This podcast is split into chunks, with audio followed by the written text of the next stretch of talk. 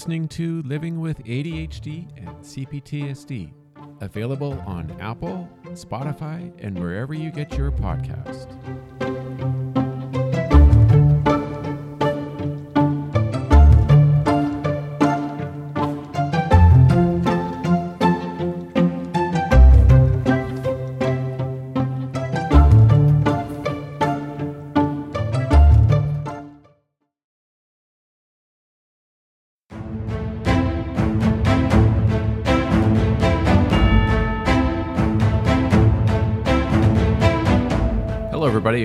To another episode of Living with ADHD and CPTSD.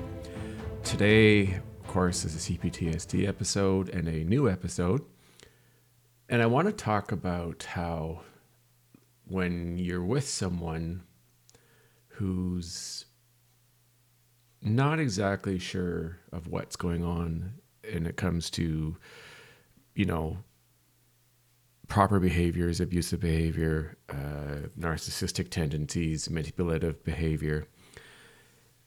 It's amazing how it can affect your mental health in such a drastic way, especially if you have past trauma that you're not really aware of or that you have very little education about and it's a mystery to you and until you start to learn about it and you start to understand just exactly how trauma affects you and where CPTSD is from, then you start to have a much broader understanding of how it starts and what it can cause and create. And it's a lot of, well, to be honest, it creates a lot of great difficulties for people because if we understood it and we were aware of what happens and why it happens in our brain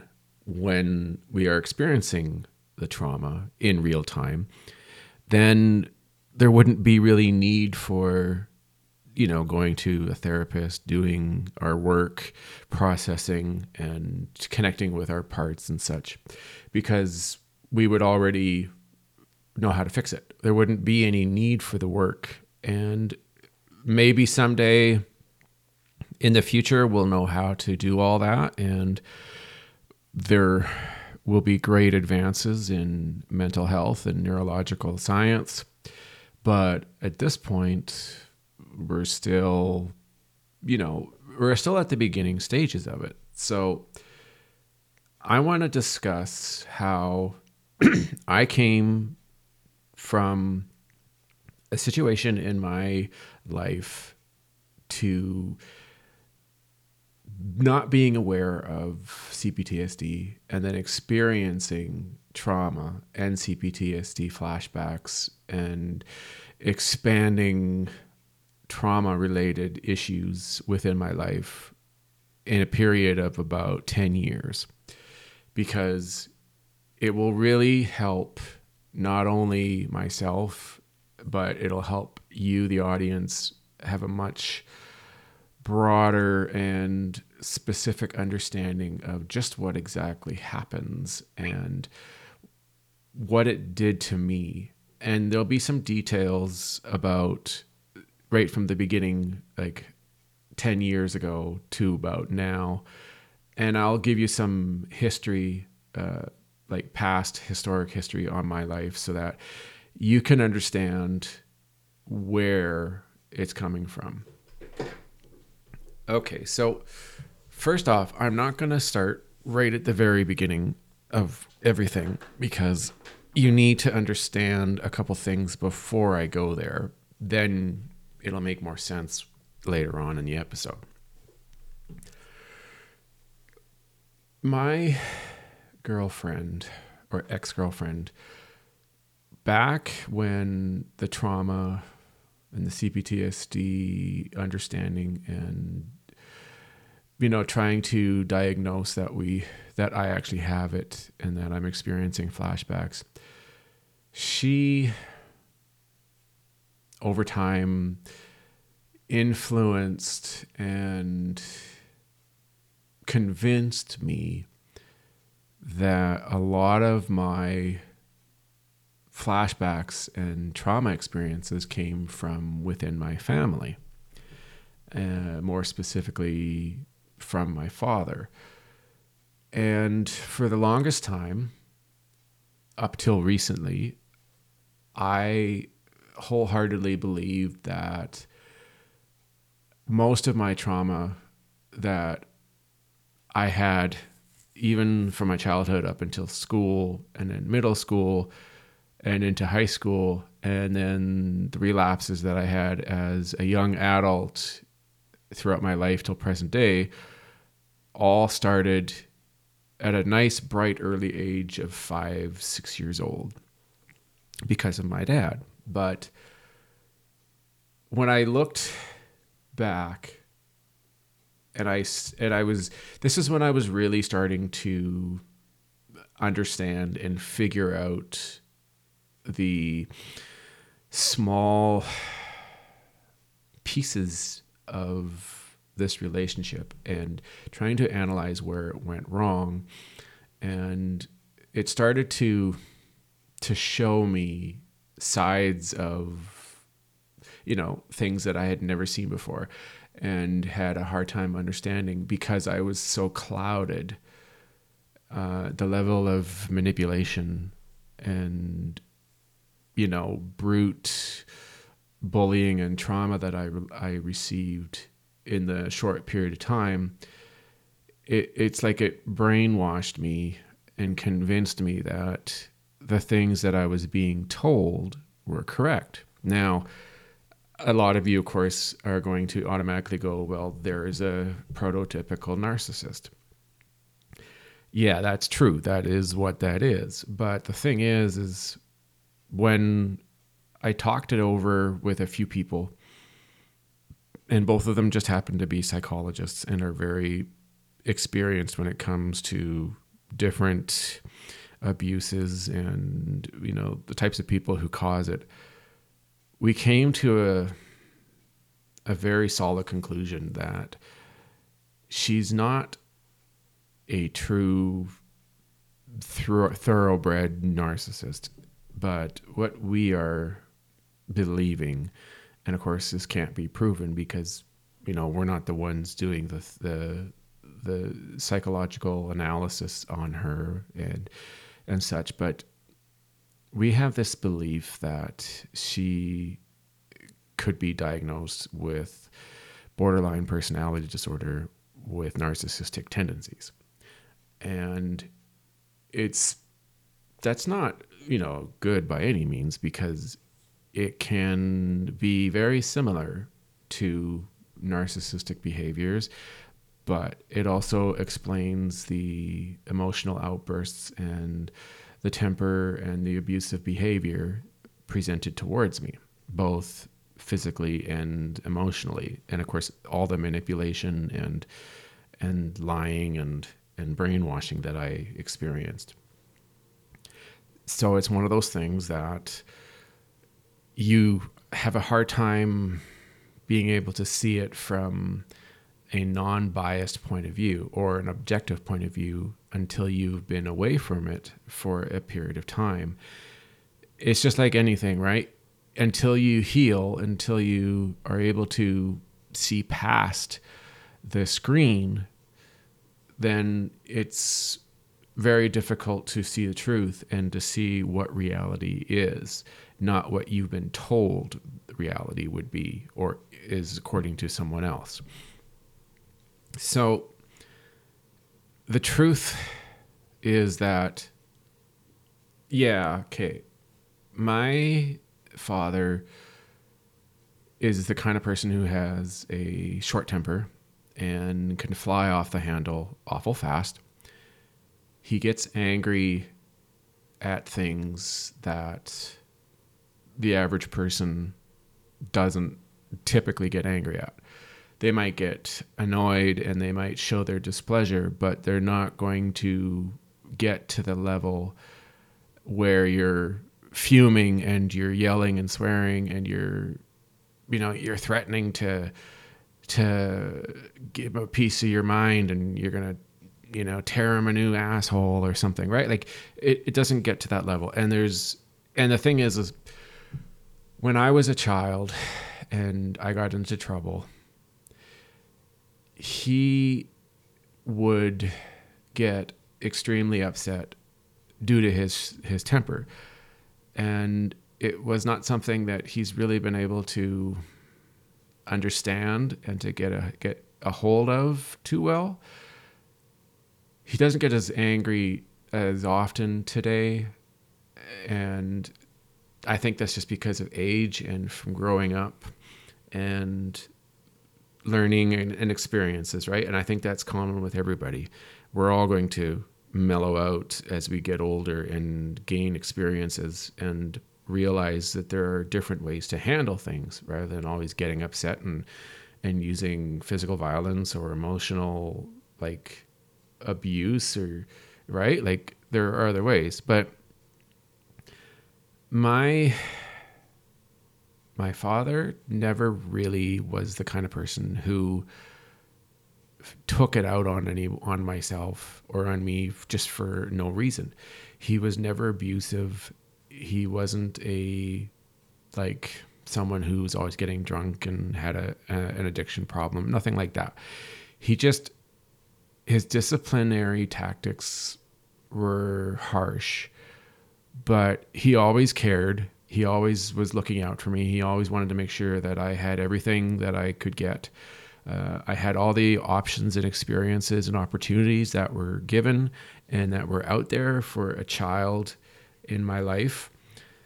Where I lacked, what I was lacking throughout my growth into teenage years was learning in detail the social etiquette, the rules, the how to handle you know, friends, how to handle disappointment, how to handle challenges and confrontations, how to be socially correct and, uh, and polite and appropriate, how to listen and respond to questions with thorough answers, how to, you know, how to be have a good communication skills and how to communicate effectively, right? Like I was I never really learned any of this.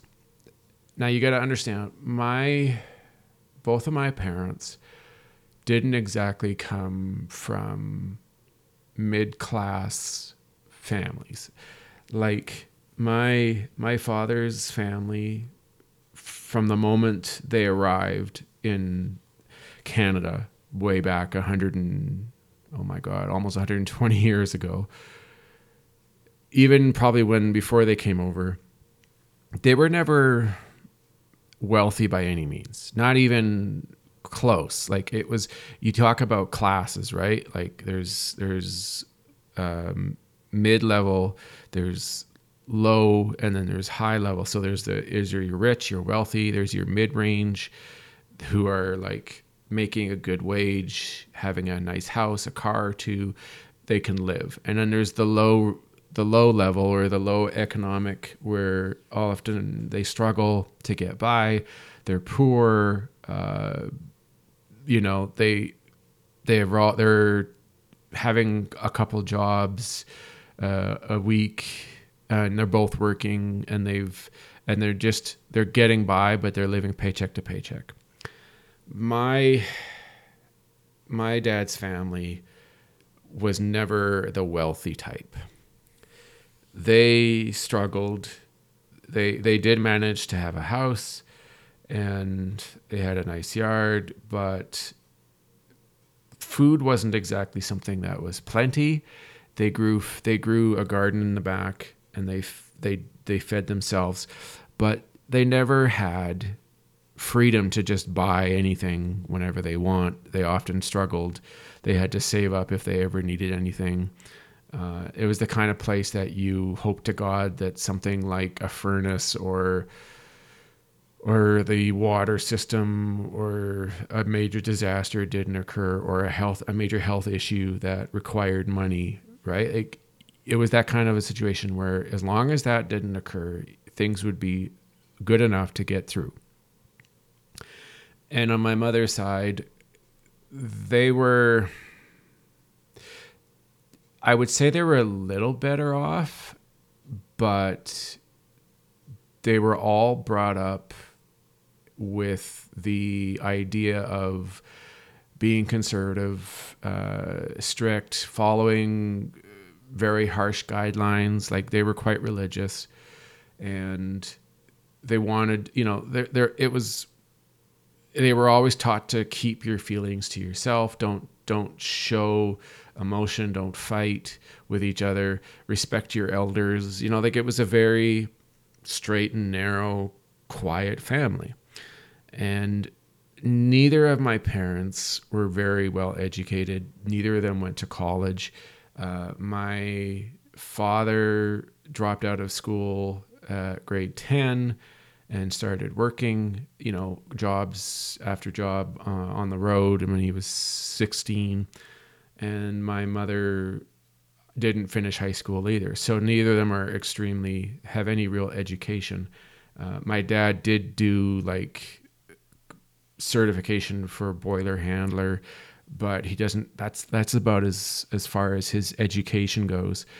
So I wasn't. I'm not exactly someone who was raised in a family by parents that were well educated. There's a lot of things that I didn't understand. I didn't know what to do. Um, never. I was never taught a lot of etiquette and, and social standards and and rules and how to do things and what not to do, what to say. And it probably also didn't help that I developed ADHD, of course, which back then nobody really knew much about it and it wasn't taken very seriously. It was always, oh, the child just needs more discipline. He just needs to focus harder, work harder, right? Like needs better support at home, blah, blah, blah. And that's the way it was back in the early mid 80s into the 90s. So when I in school, see that's that's the part the memory's a little fuzzy because, you know, obviously you don't necessarily think about school, especially if it's not good. If it's if it was a bad experience, it's not exactly something you're going to be thinking about on a regular basis. More often, you're just going to try to forget about it because it's something you don't want to live over and over again especially if you were bullied and and harassed and and you didn't have any friends, right? Which was my situation. So I the majority I would say 90% of my trauma and my CPTSD came from my experiences in school. I developed really bad social anxiety and I was afraid to interact with people. Uh, I was really scared of being rejected. I was never invited to any school parties. Uh, like I, none of nobody really truly respected me. I was quite an opinionated kid, but I was also, I just didn't know the way to behave. Like I didn't know the rules. I didn't know when to say something and when not to say something. I did. There were there were so many things. I could go on and on about all of this in order to to get my point across. But I'm I don't really want to focus as much on that. I just want to give this as a background to understand what my life was like. So I went, yeah, I went through school. I got bullied and harassed and manipulated. I was lied to. Um, you know, it it led me to the point where when school was over and I graduated, I had such severe anxiety issues with social situations that I was really antisocial. I made any kind of excuse to not go out. Uh, I would only go out with certain people that were friends. I had a hard time making friends. I really didn't want to interact with people through work. And I didn't trust a lot of people. Most people that I knew, it was all surface level. And if there were friendship, it was just through work. There was, I never wanted to do anything with any of them outside of work because there was severe trust issues. And it didn't help that when I started dating, which was at the good old age of 26, yes, I know that's that's a late start for a lot of people, that it just kept growing. Like I kept I I dated someone who was very mentally abusive, uh, played with my emotions, tried to manipulate me. And the thing is, is the one constant, and I'm going to explain this right now. The one constant that I have had throughout all of my relationships that I have had since 26 years of age was towards the end of it, there was a common problem where I believed that there was not going to be anybody else who would be better and that this would be the best that I could do. And so deal with it. Maybe it'll get better. Maybe you'll fix it. You know, maybe, you know, you're too scared to end it because you firmly think that if you do, you're never going to find another person who's going to be any better. So you're better off just sticking with who you have. That's that's what the the belief and the and that I was convinced on all three occasions. So that is one thing that I do need to really focus on and work on is to not allow my needs to be pushed aside and not let myself be afraid to see the truth and if I'm not happy, if there's something not quite right, that I need to take the steps to to to not let it just go on. I need to be in charge of myself. I need to take care of me first. Okay, so on to the most recent years. so I didn't date, I didn't have a relationship for eight years my last relationship before this one had ended in March of 2013 and it was a it was really kind of an odd relationship it it didn't go well like it, it, it looked like it would but it just just didn't there was something not quite right about it and I didn't notice and I never understood it until like months later after it ended and I did a lot of, I tried to focus on myself.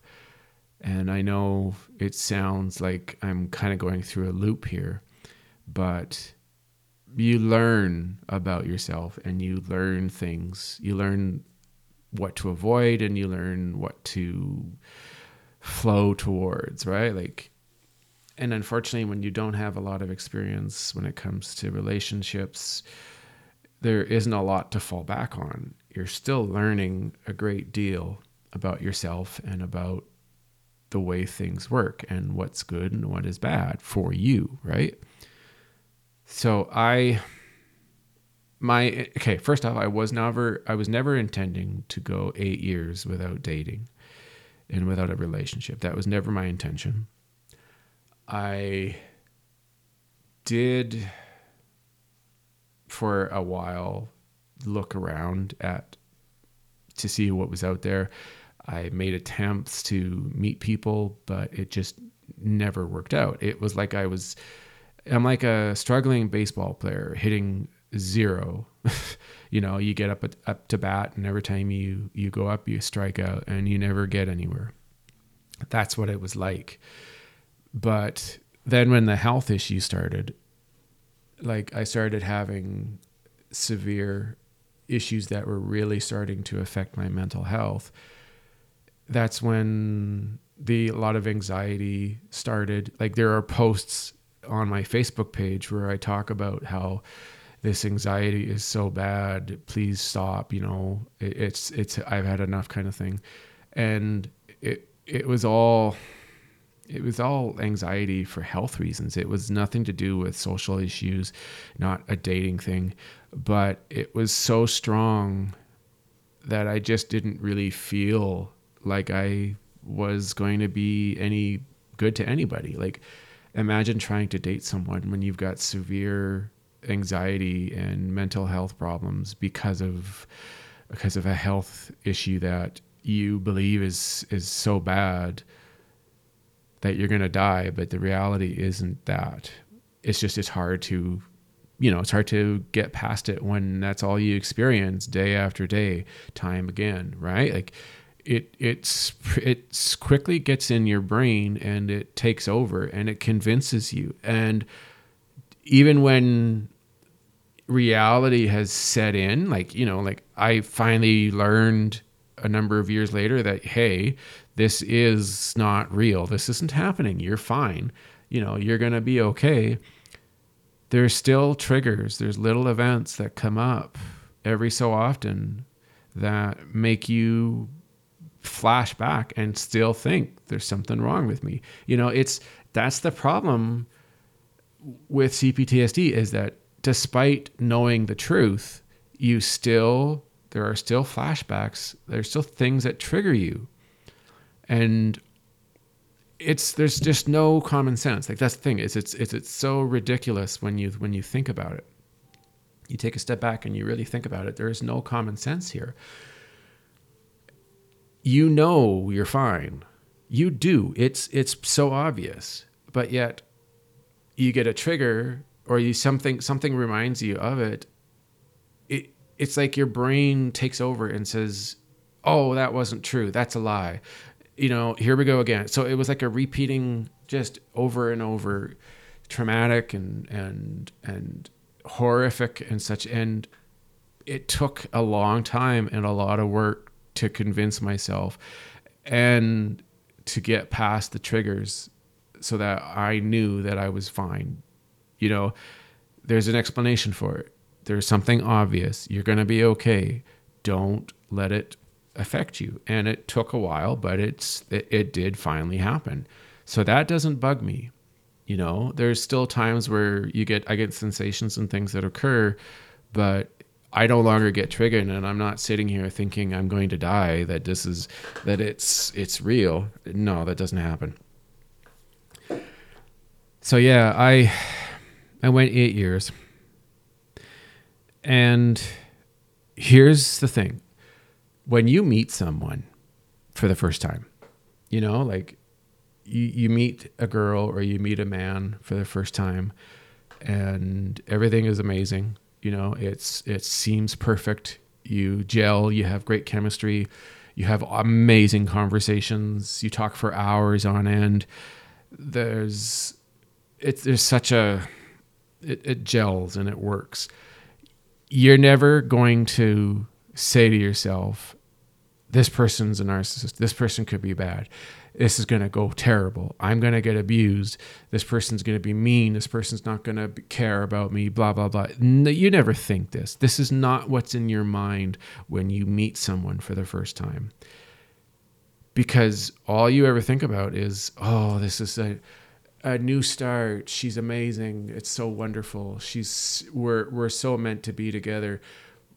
He, and here's the reality is when we started dating and we met each other like even before we had met there was like notion that something was was good about this there was something great and then we met and we started met a few times and we did start to date and we were together we we really believed that this was it right? We were we were meant for each other. That it was it was like meant to be. It was destiny. All this stuff, right? And things for six eight months were great.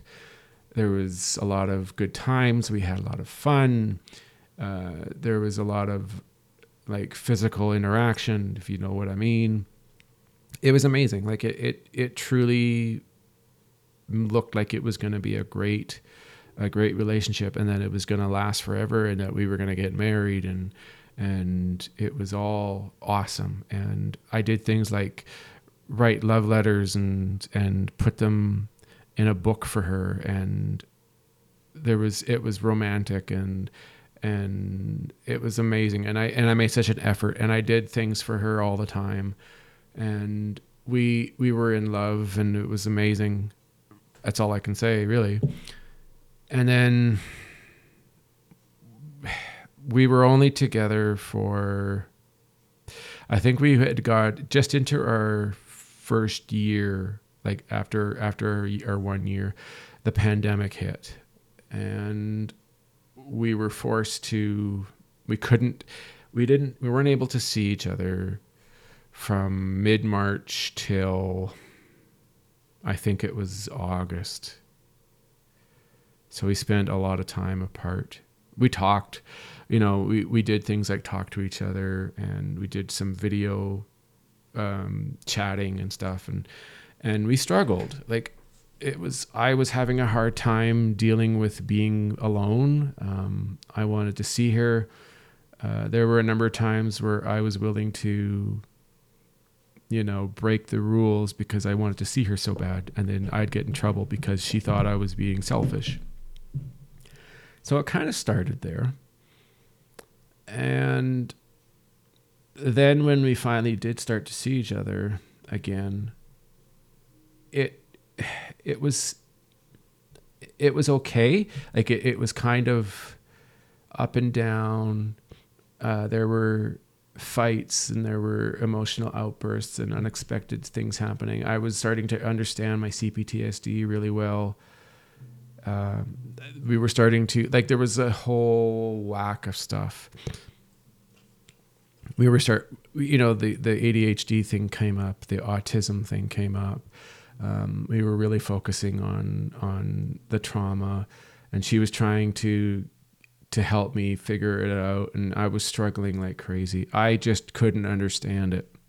It was very difficult. It you know, it it just felt like it was like I was back in my old marketing class in 20, 2000, uh, 1997 and just it just didn't work. And I and I was struggling and she was getting impatient and I was starting to it, it and that's kind of where it began.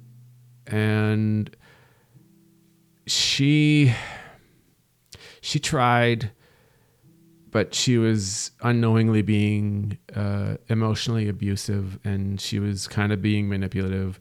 And this is where we were starting to where she was starting to to like tell me and the the convincing started of where uh, my father was the soul the the start of of the the CPTSD the trauma. And all these like questions and and and explanations and then going to the therapist and then like it was it was really it was just a very slow downhill travel and journey towards ultimately the end. There were a few uphills like obviously if we hadn't have improved we would never never would have we never would have moved in, obviously, because we we had to, we both had to feel that it was right, right. You know what I mean? Like it, we had to be at a at a certain level where we felt that this was this was it, and we did. It was we had a lot of there was a good improvement. I I really tried hard and worked hard, and I was doing a lot of work, and we we agreed in in April of 2021 we agreed about looking for a place together, and then we found one in June, and of course, July 2021, we moved in, and it was it was pretty decent at that point, but then things started to go downhill by November. It really just started to fall, and it and it just never really it didn't recover very well if you know what i mean. Like it just felt like things were going in a downward spiral with a bit of like it was kind of leveraging out a bit but it was always going downhill. And then in the spring of 2022 it it really took a bad turn. There was emotional outbursts and extreme anger and fighting and and it was mostly on her behalf. Like I was just trying to to figure things out, and I was struggling. I was reaching out for help. I was trying, you know, I I was desperate, and yet she just didn't want to put in any effort anymore. It was, it wasn't immediate, right? Like it was a slow degrade, but it peaked in the summer. The summer was the first instance of any violence, physical, right? Like she, there were times where she was throwing utensils from the kitchen at me and attempting to kick me, and she was trying to hit me. And she broke a few things. Like she, this was like extreme, just off the edge. And then in August was the first actual domestic abuse where she grabbed me by the throat and attempted to choke me. And that lasted for like five seconds before it ended and i got really upset and i honestly thought that was it then.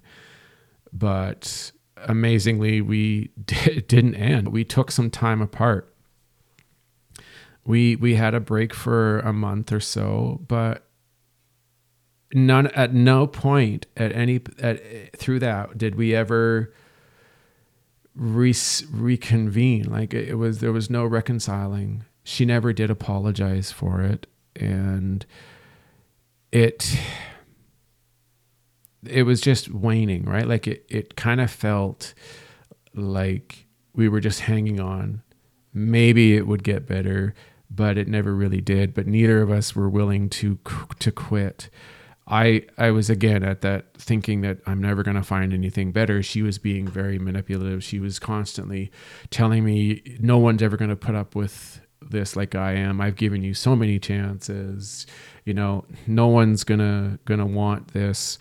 Maybe someone who's damaged like yourself. Like it was just constant emotional abuse and and manipulation and I was trying to be convinced, and for the most part, I was, that it wasn't her fault at all, that she had nothing to do with any of this, that it was me that caused all of it. And we kind of, there was a point, I think in September, October, where things cooled off. We had a visitor from Vancouver that came out, and we did really well. We had Thanksgiving together with the family and it, it felt decent you know like it felt like we were getting along. And then december came and things started to kind of get rough again and it peaked in the third week just before christmas it really peaked. And i don't remember exactly what happened but she wanted to end it.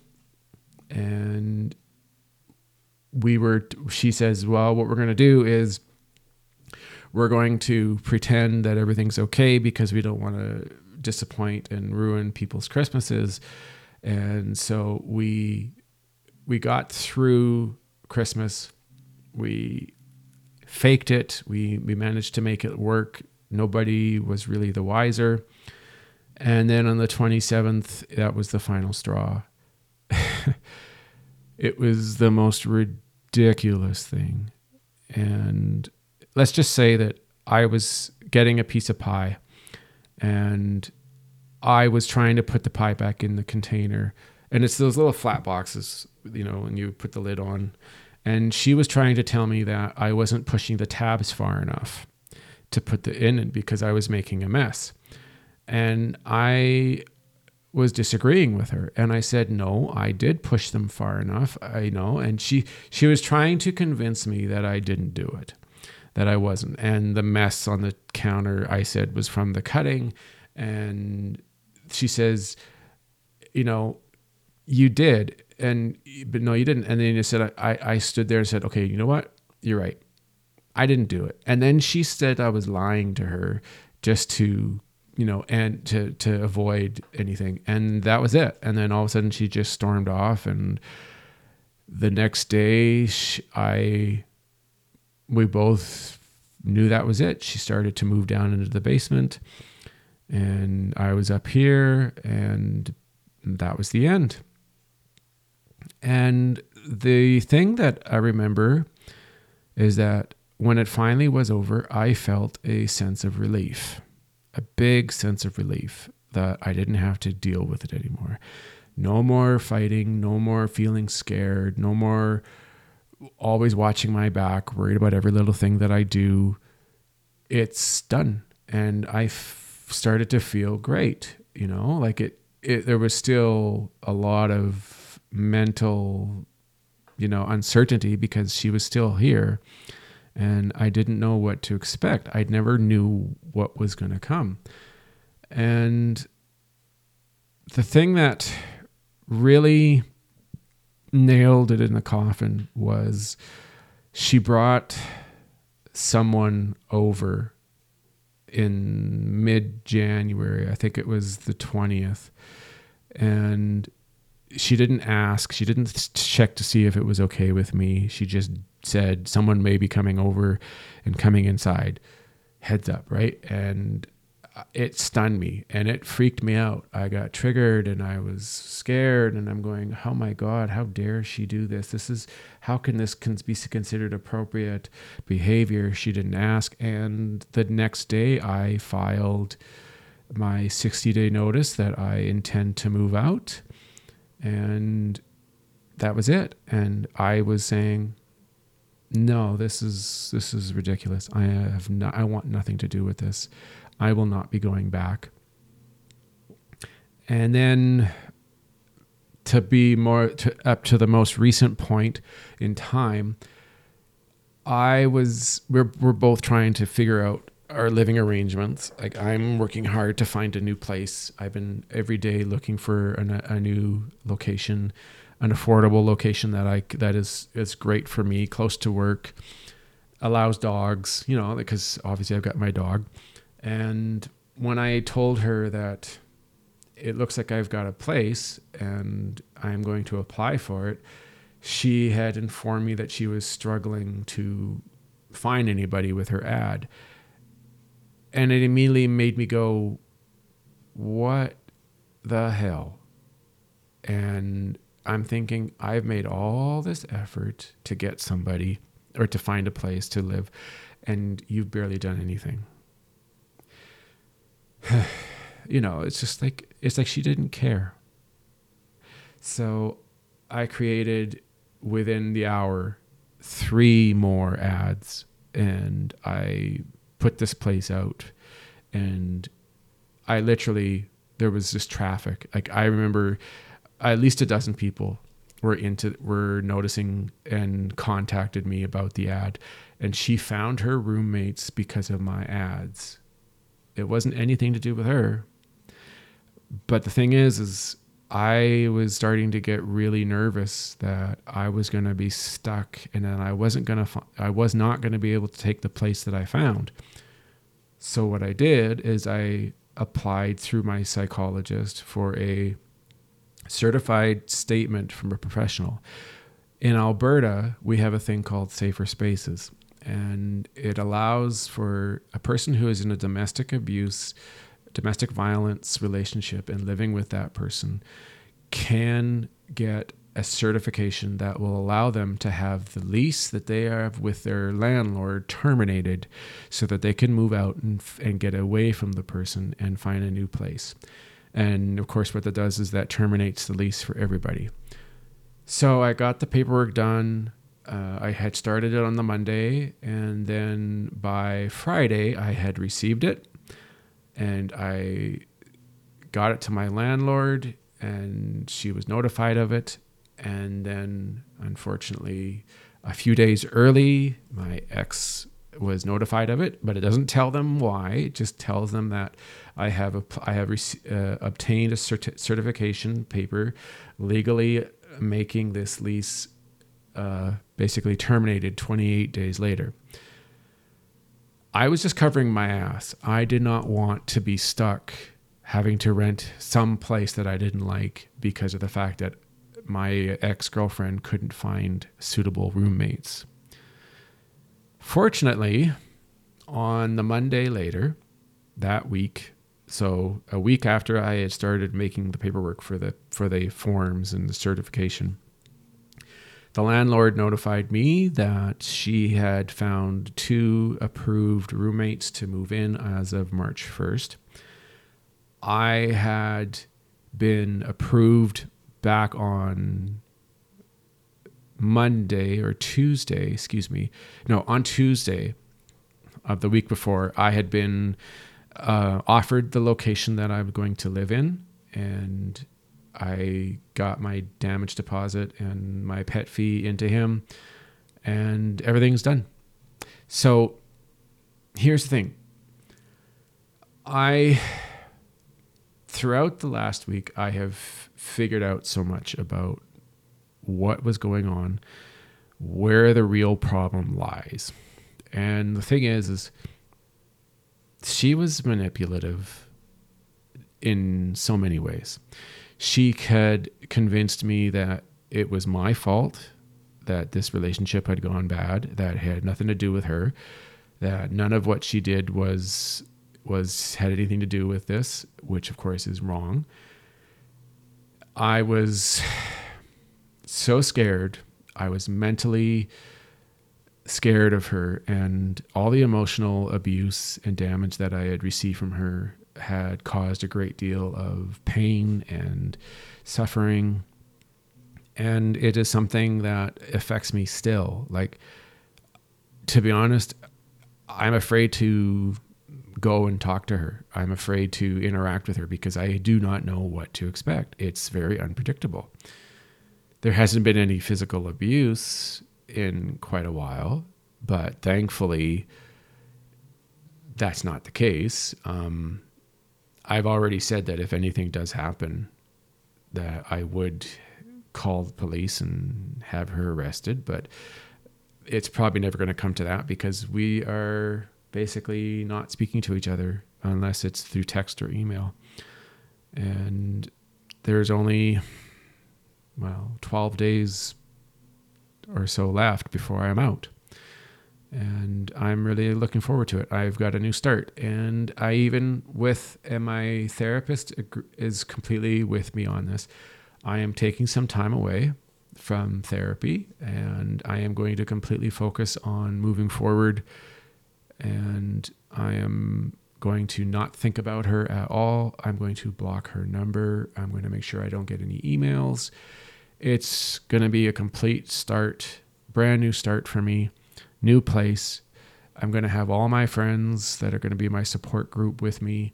And I'm going to take some time to work on myself, to improve my mental health, uh, get some confidence back you know, just try to have a fresh start and maybe someday I'll meet somebody who really is the right person, you know, like it's obviously a lot of work and a lot of effort, but it's going to be so worth it.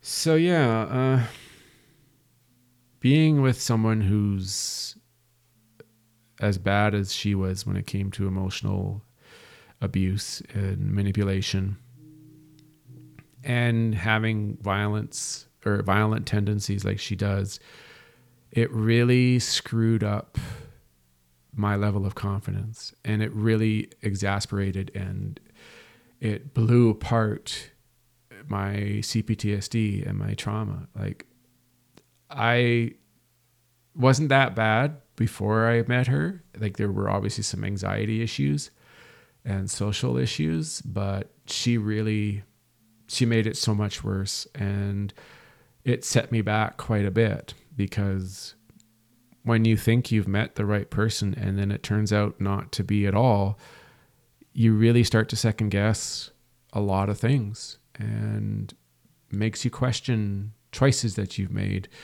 And it's going to most likely affect the choices you make in the future as well. You got to do the right things. And it just makes it that much harder because now you have to you know think even lo- even more you have to do more research and more background checking before you do anything because you don't want to go through that all again That's the last thing I want. I do not want to have to deal with this ever again. Once is bad. Three times is terrible. You know, like this was the worst of the three, but I don't ever want to go through this again. So it's going to be on me to make sure that this doesn't happen again. And now that I'm aware of everything and I know what's going on and I am so much smarter and aware of everything, it's if if it does it's I I have nobody to blame but myself because it should be so obvious. And yeah, that's the way it is.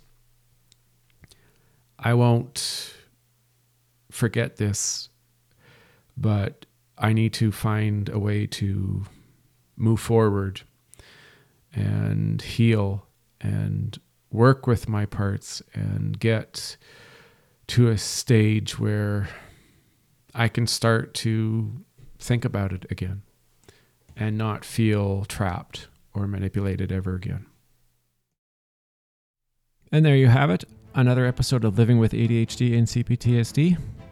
I hope this was a great episode and helpful for all of you out there listening.